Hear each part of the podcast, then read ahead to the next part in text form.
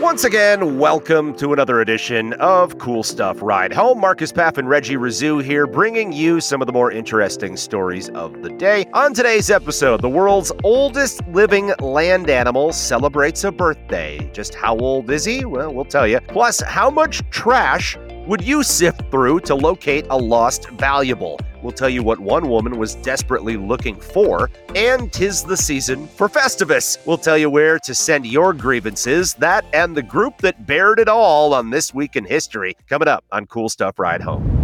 Last week, the world's oldest living land animal celebrated its 191st birthday on the island of St. Helena, and it's possible he might be much older. Jonathan the tortoise was at least 50 years old when he was brought to the island in 1882, having made the trip from Seychelles. That's an archipelago in the Indian Ocean east of Africa. Per the Guinness Record Book, Jonathan is believed to have been born circa 1832 based on the fact that he was fully mature and hence at least 50 years old when he was brought to St. Helena in 1882.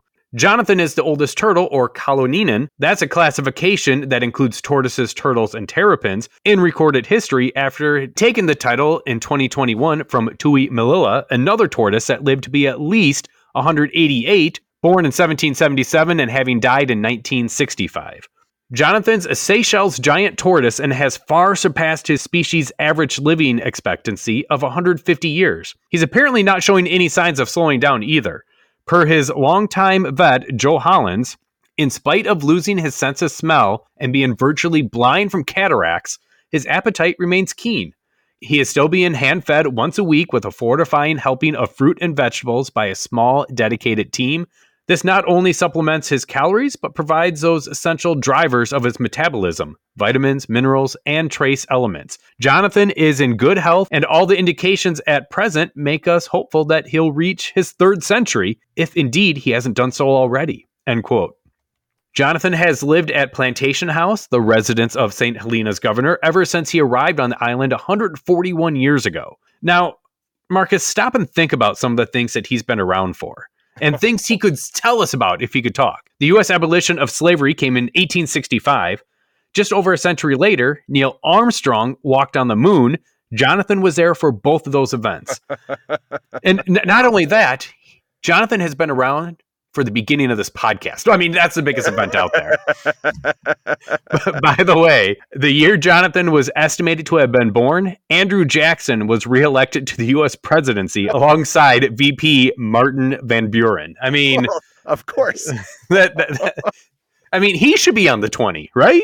not not Jackson. he, sh- he should. We should be consulting him for advice at least. I mean, they always say if you don't know your history, you're doomed to repeat it. Well, yeah. Jonathan here has seen history and certainly he can tell us a little bit more about it. I mean, it, it is pretty darn fascinating to think about all the things this guy's been around for and still just doing his thing, eating his fruits and vegetables and enjoying his time at the governor's plantation house there in St. Helena. That's pretty wild, man. If we ever get a $200 bill, I want to see this tortoise on it. Celebrate his age. I second that. I'm with you. Well, Reggie, I ask you, what in your life is important enough to go digging through 20 tons of trash for? Anything? Abs- absolutely nothing. I don't know. I don't know. Yeah. I can't think of anything that's worth that. I tend to feel the same way, although I feel like maybe there are some things I'm just not I, thinking about right now. But I don't know. Knowing some of the things that people throw away, I do not want to have to be sifting through that. Ooh, yeah, you're right. And and there are probably some real treasures in those landfills like we talked about in previous episodes, but to get there, that's an adventure few want to undertake. But in New Hampshire, sanitation workers dove into 20 tons of trash to locate a resident's lost wedding ring. Go Pass. figure.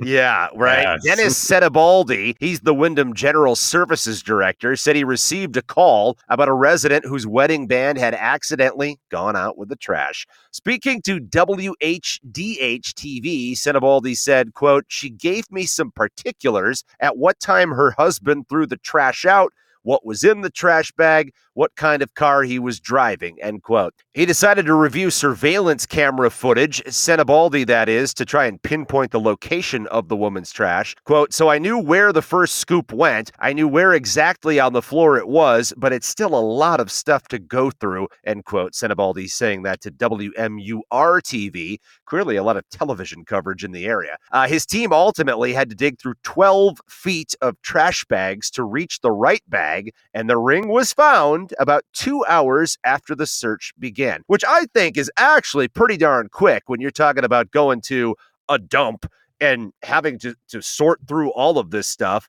Uh, fortunately, he had the clues. More from Sinibaldi, quote, I grabbed the ring, brought it up, cleaned it up for her, called her up. She was heartbroken on Wednesday and more than ecstatic on Friday, end quote. Sinibaldi said it was the third time in two years that his team has sifted through trash at the transfer station to find a lost wedding ring. Are you kidding me? This happens frequently? he said the last time was almost exactly one year earlier. My God, man. First of all, Hang on to your wedding ring. How's it ending up in the trash of all I'm, places? I'm starting to think that's being done on purpose at this point. right. I mean, oops, I lost my I, ring, honey. I, I understand losing it or it falling off a shelf. Maybe it even falls into a vent. There are some weird things that can happen, but into the trash. And then, okay, so it went out with the trash. How did you realize it later that it was in there and and know to call down there and well, say, yeah, by the way, my wedding ring is in that trash bag we threw out a few days See, ago. And my wife makes fun of me all the time. Anytime I lose something, I always say, I think I may have thrown it away. I think it's in the trash. And she tells me, You always say that. It's never in the trash. So, I mean, I, I would call them up. They'd go searching, they'd never find it. And I want to know what is the value of these rings? Are we talking like a ten, fifty thousand dollar mm, ring, or are we talking one you mm. bought at the you know local convenience store for twenty bucks, and it's the only thing you could have for a wedding ring? I mean, the local, the local convenience store. What, yeah. Where are you shopping? rings are us. I mean, oh man, I want to know. Uh, it sells yeah. onion rings and wedding rings. It's a great place. Your wife must be so proud. I did get her ring at a discount. Don't tell her. Um, Sorry, honey. It's a cubic zirconia. But I, I, feel like the fact that this has now happened three times in the past few years, they should put oh, absurd. A, a, a limit. Like, show us the receipt. The ring has to be worth this much to put in our effort.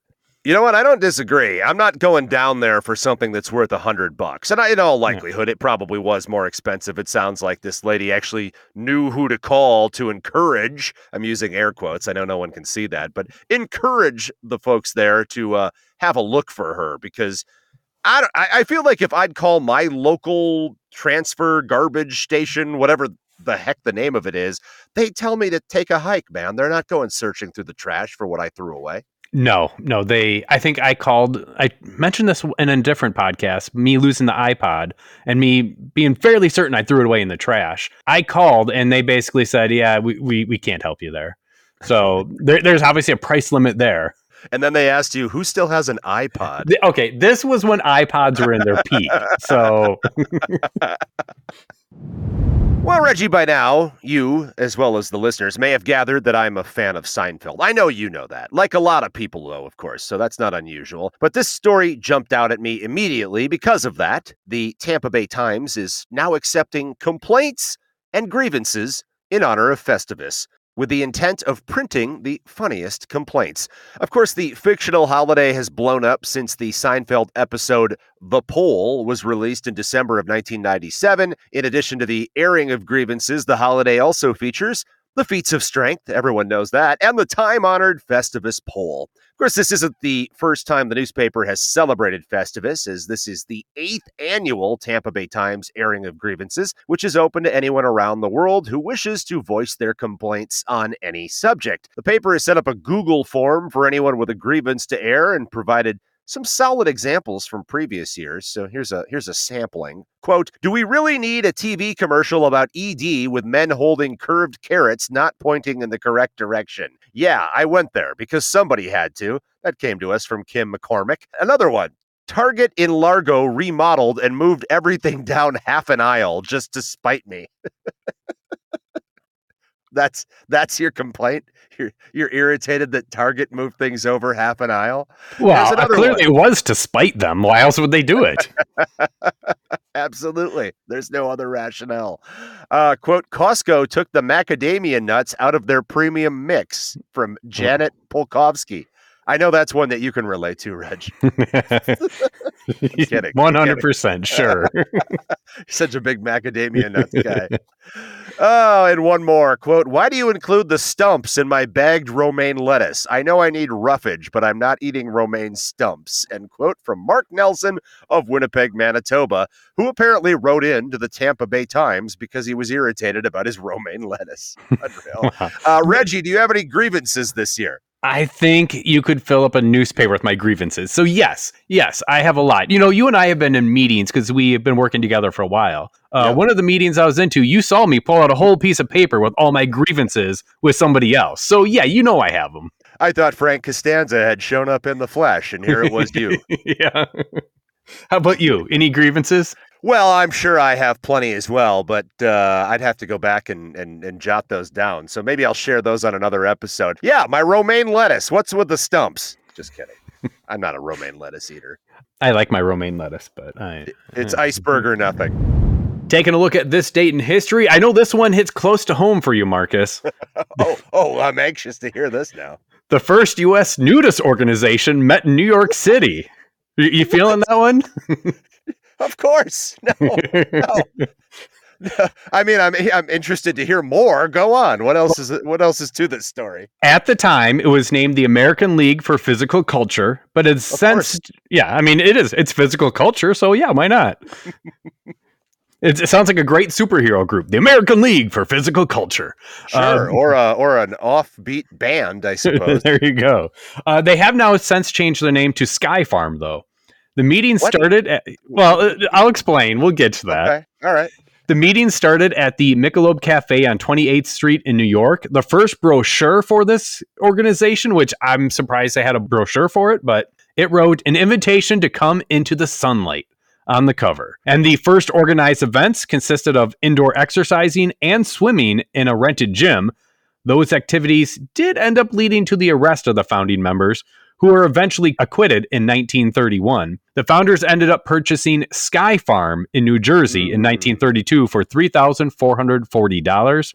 Now, that property has about 60 cottages, but back in the 30s and 40s, it began as just tent platforms. In the 1930s, meals were served for a dollar per day, which sounds great. I would go just for that. And they had Absolutely. a pool. Yeah, this pool was kind of interesting too.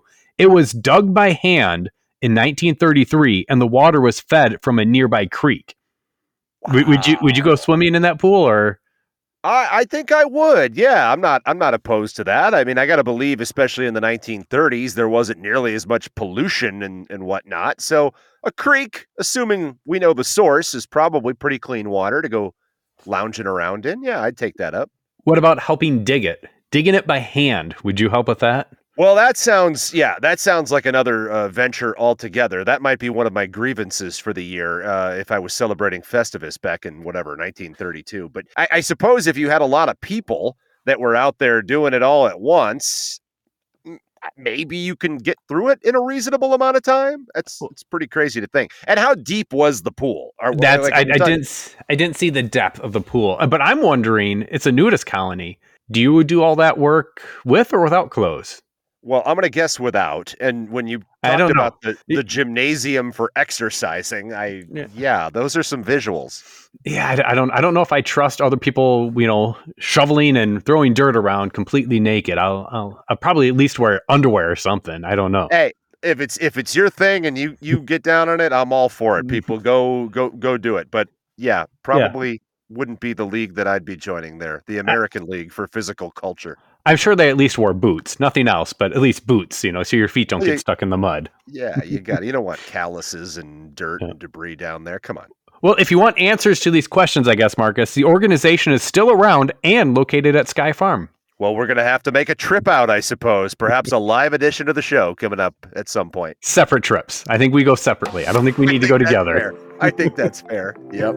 Well, that'll wrap up another edition of Cool Stuff Ride Home. You can always reach us by using our email address, coolstuffcommute at gmail.com. That's coolstuffcommute at gmail.com. We also have the email uh, for easy reference in the show notes as well. I'm Reggie Rizzu with Marcus Path. We'll be back tomorrow with another edition of Cool Stuff Ride Home.